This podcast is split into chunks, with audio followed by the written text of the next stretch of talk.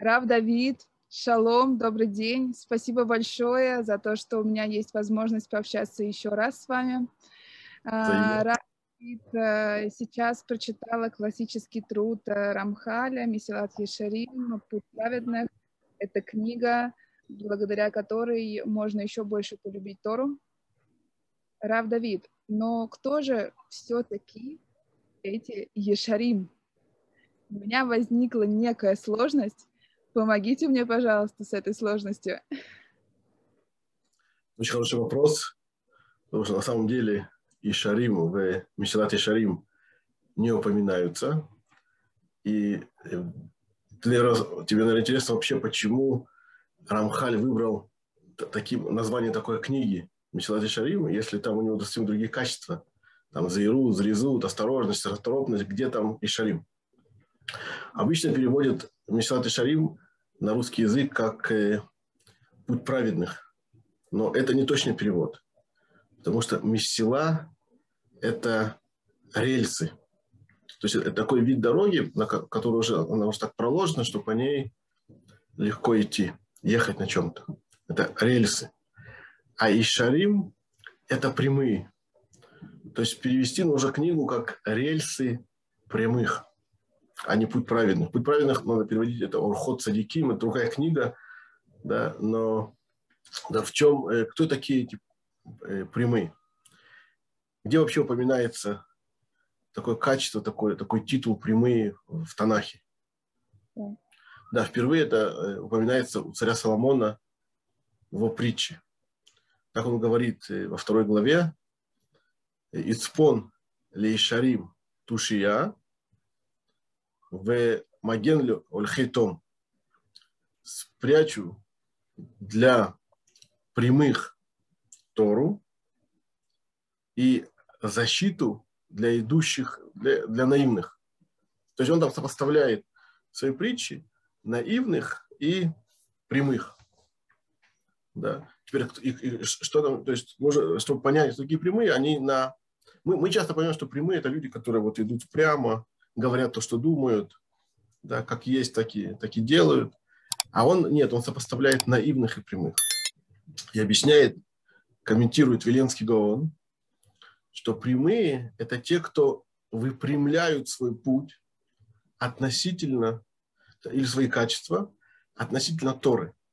Например, человек может от природы быть жадным, или наоборот, очень расточительным. Он, э, там, только получил зарплату, он уже ее потратил, он уже кредитной карточкой купил на 5 зарплат вперед. А есть, которые держат деньги под подушкой и не тратят вообще. То есть это их природа. Таким нужно по Торе выпрямить свои качества, найти золотую середину, как им правильно жить, чтобы быть не скупым и не, не слишком э, тратить деньги. Есть люди, которые по природе, они гневливые, очень гневаются, нервные, а есть люди по природе, на, наоборот, э, такие, как э, там, могут, там, такие спокойные, есть такие вообще как люди отмороженные, как бы так, замороженные, как будто они вообще не реагируют ни на что. Что бы им не показали, они так вот и, да. И нужно найти, нужно, с одной стороны, не нервничать постоянно, с другой стороны, живо реагировать на ситуации, которые вокруг тебя, как реакцию иметь. Там где-то улыбнуться, где-то там удивиться, где-то расстроиться. Да? То есть вот это, найти золотую середину по Торе. То же самое в жизни есть разные пути. Человек выбирает себе, по какому пути ему идти, кем ему работать, чем ему заниматься. И это тоже часто это идет э, не его желание, а не от какого-то от яцрара, дурного начала. Да. И вот он должен найти, выучить Тору, выучить тему в Торе и найти, перестроиться, как правильно, как правильно жить по Торе. И это очень серьезная работа, которую Рамхаль вот э, предлагает человеку определенные э, вот эти рельсы, относительно которых человек должен себя выпрямить. То есть рельсы Торы есть, да, и человек, э, это, это прямой, это, это не, объясняет Гон Вильна, это не тот, кто прямой и прямо говорит, а тот, кто выпрямляет себя относительно рельс, который уже, то есть Тора, которая нам дана. А, а второй, это, это, которому сопоставляет, это, это человек, это там, это наивный, который идет, вообще не делает никаких расчетов, так Всевышний сказал, я так сделаю. Не, не, не... Теперь откуда, да, наверное, тебе интересно, откуда источник, откуда берутся вообще два таких прототипа. Да, наивные и, да. То есть у нас не, не может быть какие-то качества, если они не исходят от наших праотцов или да. праматерей, где эти качества в корне. А в Торе есть э, у нас два брата, Яков и Исав, да, у Ривки родилось два сына. Исав и Яков. Написано, что Исав, он был хитрый, Ишцает, он был охотником. Да, охотник должен быть очень хитрый, допустим, чтобы поймать льва, тигра, там, медведя в лесу, они очень, хищников, они очень хитрые. Нужно быть перехитрить их для того, чтобы их э, поймать, за ними охотиться.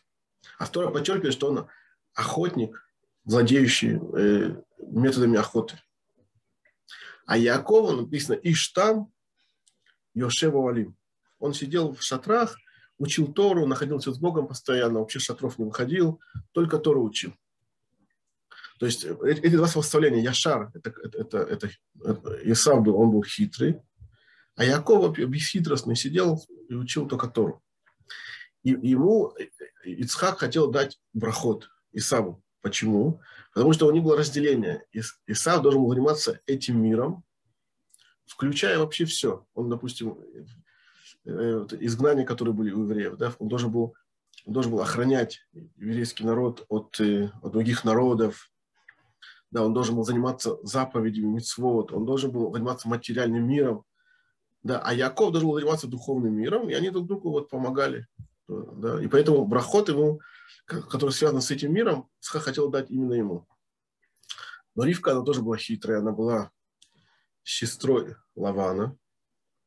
А Лаван был хитрец, он был хитрее Беляма. Беляма даже, Белям был да, да, учеником Лавана написано.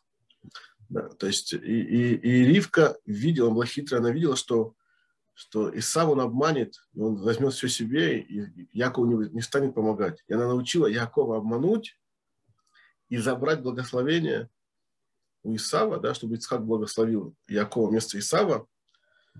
Да, и после этого у Якова появились сразу два качества. Он стал и хитрый, и наивный. Он, он теперь заниматься должен и этим миром, да, есть евреи, которые успешно занимаются этим миром, бизнесом, там, заповедями, всем остальным. Есть евреи, которые учат Тору успешно и друг другу помогают. Да? И после этого мы видим, когда что Яков стал хитрым. Он когда пришел к Лавану, да, он говорит э, Лавану, ты, ты хочешь быть со мной честным, я буду чистым, я буду с тобой честным.